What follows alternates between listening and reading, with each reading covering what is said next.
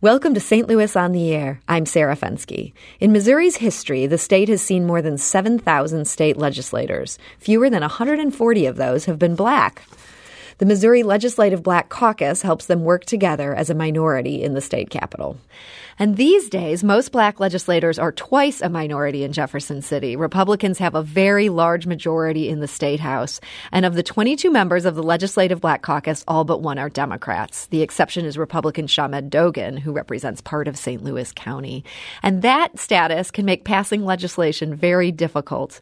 But State Representative Steve Roberts Jr. still wants to try. He's chair of the Missouri Legislative Black Caucus, and he joins us in studio to discuss his goals and their goals for the session. So, Representative Roberts, welcome to the show. Honored to be here. Thanks for having me, Sarah. So, first, how hard is it to get anything done in the House these days? Do you find the Republican majority even wants to hear your ideas? it can be pretty brutal, but you know, to, to get things done these days, you got to be able to work across party lines.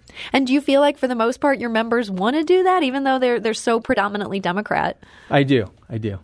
So you've called for May 1st to be designated as Walthall Moore Day. Right. And apologies if I mispronounced that first name. Who was Walthall Moore? So he was the first um, African American to serve in the Missouri legislature, and it was uh, in the 1920s. He was actually redistricted out of his um, his seat, and so then he ran again, and a few years later was able to get back in the House. Okay, he was redistricted out of his seat. Was that a coincidence, or were they trying to get rid of, of the black legislator? That was intentional. Okay, um, was he able to get anything done while he was there? I mean, that must have been really hard back in the day as as the first. Oh, I'm, I'm sure it was, and you know, I haven't really tracked any of his um, the legislation that he'd filed.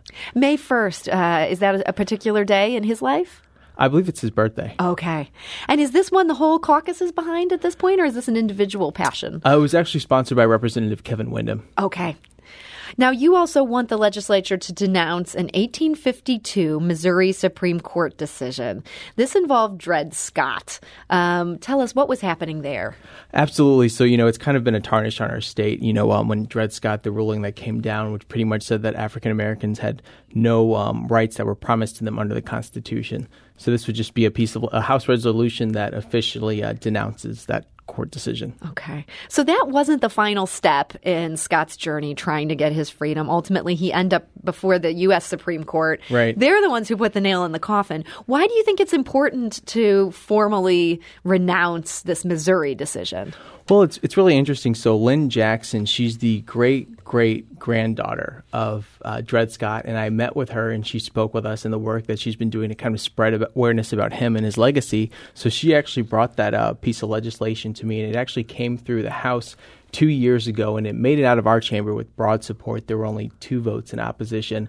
But you know, we ran out of time at the end of session, weren't able to get it to the finish line. So we had a, a lot of co-sponsors on both sides of the aisle, and I'm really hoping that we can get it done this year. So this is something the family is hoping for. Absolutely, and she'll actually be visiting our, our capital on February 25th. So it'll be really nice to kind of give her an update on the progress of it. So this may be something where just the compelling personal story could help you overcome the fact that, that you guys are in a minority as as Democrats pushing this. Absolutely. Okay. Now, bigger picture, um, these are two things that sort of deal a little little bit with the past. And there's obviously so many problems in Missouri right now. Why do you think it's important to go back and sort of rectify these two cases? Um, I think that it, it's important that we never forget our history, you know, where we came from, and that you know, bringing attention to these issues, it's good. I mean, you know, for example, every you know American child learns about the history of Dred Scott, but you know, who remembers the name of the judge who initialed that Supreme Court decision? Mm-hmm. So you'd like to see this be something maybe to raise awareness for it, and also to to put things back right. Absolutely. Now you've also got two bills, and they look at criminal justice reform today. One of them has to do with Crime Stoppers. How would this change existing state law? So right now, and several other states have done this as well, is it defi- would define uh, communications between um, an anonymous individual calling into an organization like Crime Stoppers a privileged communication. So that, you know, I'll tell you, like, you know, when I was canvassing last summer, a lot of times people would be concerned about retaliation or people finding out um, information about them because a lot of the folks would know who's causing trouble in their neighborhood. So this would just officially codify those types of um, communications and make sure that you know their information remains anonymous. So why is that necessary at this point? I feel like the one thing we all hear about Crime Stoppers is that your call is confidential. Right, right. Uh, is it there's a sense that maybe people don't trust that? I think so, and that's why we've seen some more legislation pass in other states. So when you've got a, you know, you can point to a statute saying, "Look, it is privileged." So anytime like defense lawyers are trying to get that type of information, you can kind of be pretty confident that your information is secure. And there is a provision here. Um, where it says if a judge decides that this is relevant to somebody trying to prove their innocence, that this could be open. So it's not 100% that it's open, but the presumption seems to be somebody can count on the fact they're going to be anonymous. Absolutely. And that would kind of be a situation we have an in camera review with the judge, so it's not really being kind of put out um, in the public sphere, for example. Is that something these other states have done as well? They've sort of put that in the hands of judges. Yeah, because you don't want to do anything that's going to be highly prejudicial to a defendant. Like for some reason, let's say they find out that the person who called in was intentionally giving misleading information, or this person has a history of calling in. And, you know, a worst case scenario situation, there is kind of uh, a check in that system to make sure that you know if it was absolutely necessary that they could find that out.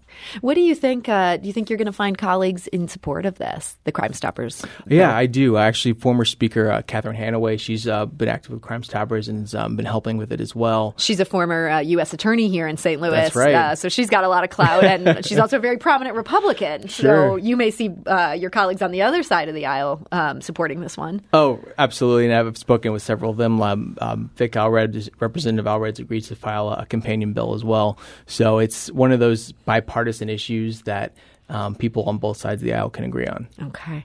Let's also talk. You have a bill relating to firearms in the city of St. Louis um, and just the city of St. Louis. What would this bill do? Right. So I was a prosecutor in the city of St. Louis when our laws changed. So it used to be if you wanted to conceal and carry a firearm, you had to go through a permit process. You know, there was a background check, a foundational level of training. But when the legislature passed constitutional carry, that was abolished. So I would have law enforcement officers bringing in cases to me that I was issuing the week before that I could no longer issue. And a lot of times it would be a situation where, you know, they'd find someone who was illegally carrying a firearm, and because of that initial search, they would find drugs and other contraband.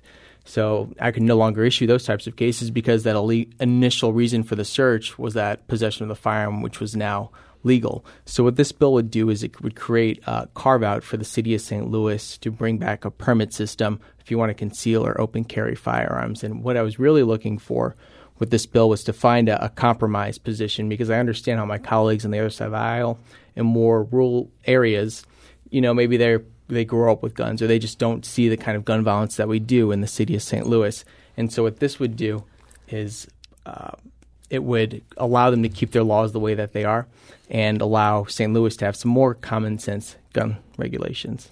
So the legislature hates gun control. Right. What makes you think they might allow a carve out for the city of St. Louis when it seems like so much of what they care about when it comes to guns is kind of the principle of the thing? They just don't want to see that Second Amendment erode in right, any way. Right. Well, I think, you know, when you hear in the news every day about another murder on, on both sides of the state, from St. Louis to Kansas City, dealing with gun violence, that, you know, it, you know, we've, had several conversations with the um, governor's office and with the speaker as well, just trying to get these bills referred to committee. So, I mean, they want to do something.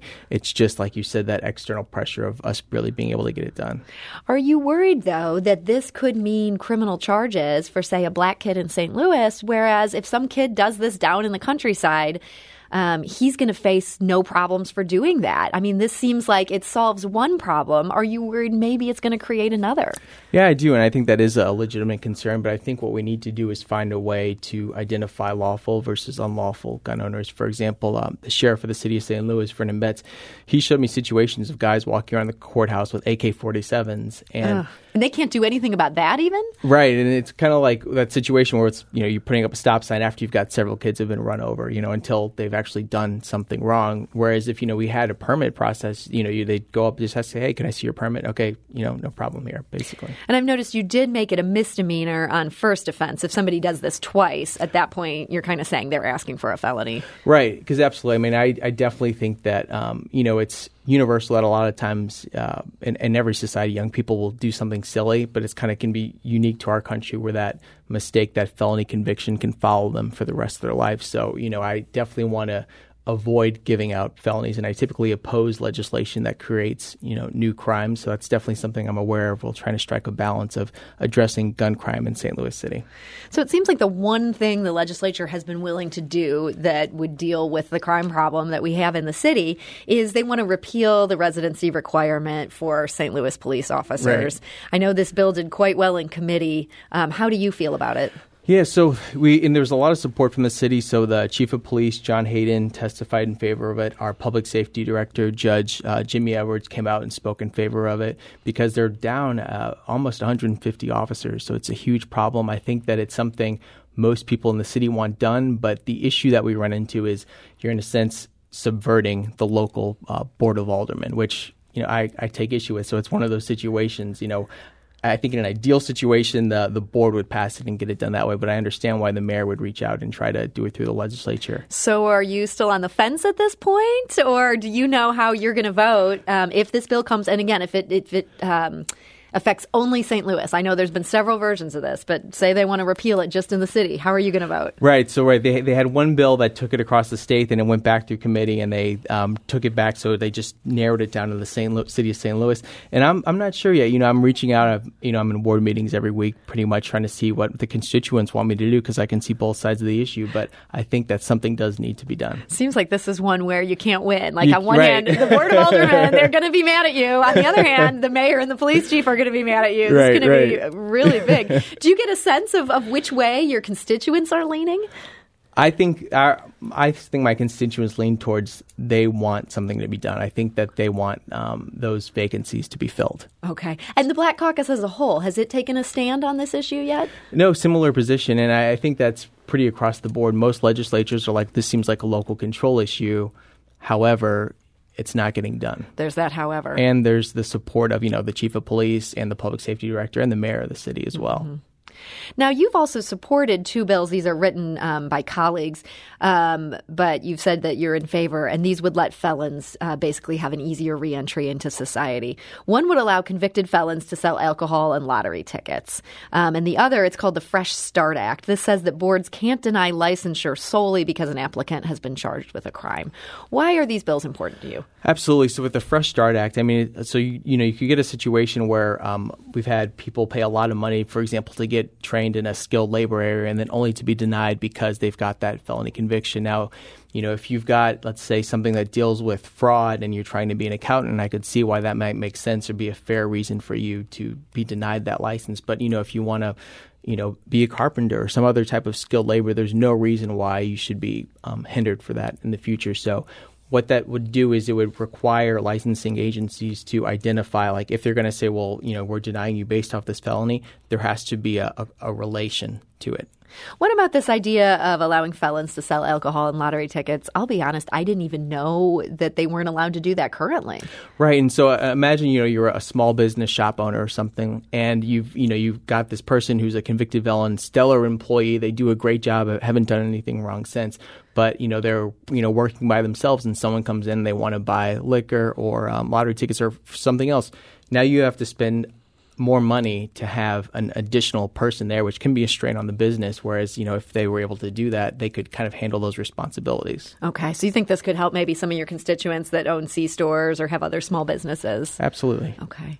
Now, there's another bill um, by a member of your caucus, that's Representative Alan Green of Florissant. He's filed a proposal to allow voters in St. Louis City and St. Louis County to decide if the museum taxing district should expand uh, to allow for the creation of an African American History Museum. Do you support that bill? I do. Yeah, Alan's um, he's our former chairman. He's been doing a lot of work, and um, he's actually been um, one of the the people leading the charge to do a new disparity study for our state. And what would a, what would a disparity study do? Yeah, it, it looks at kind of like historically um, different.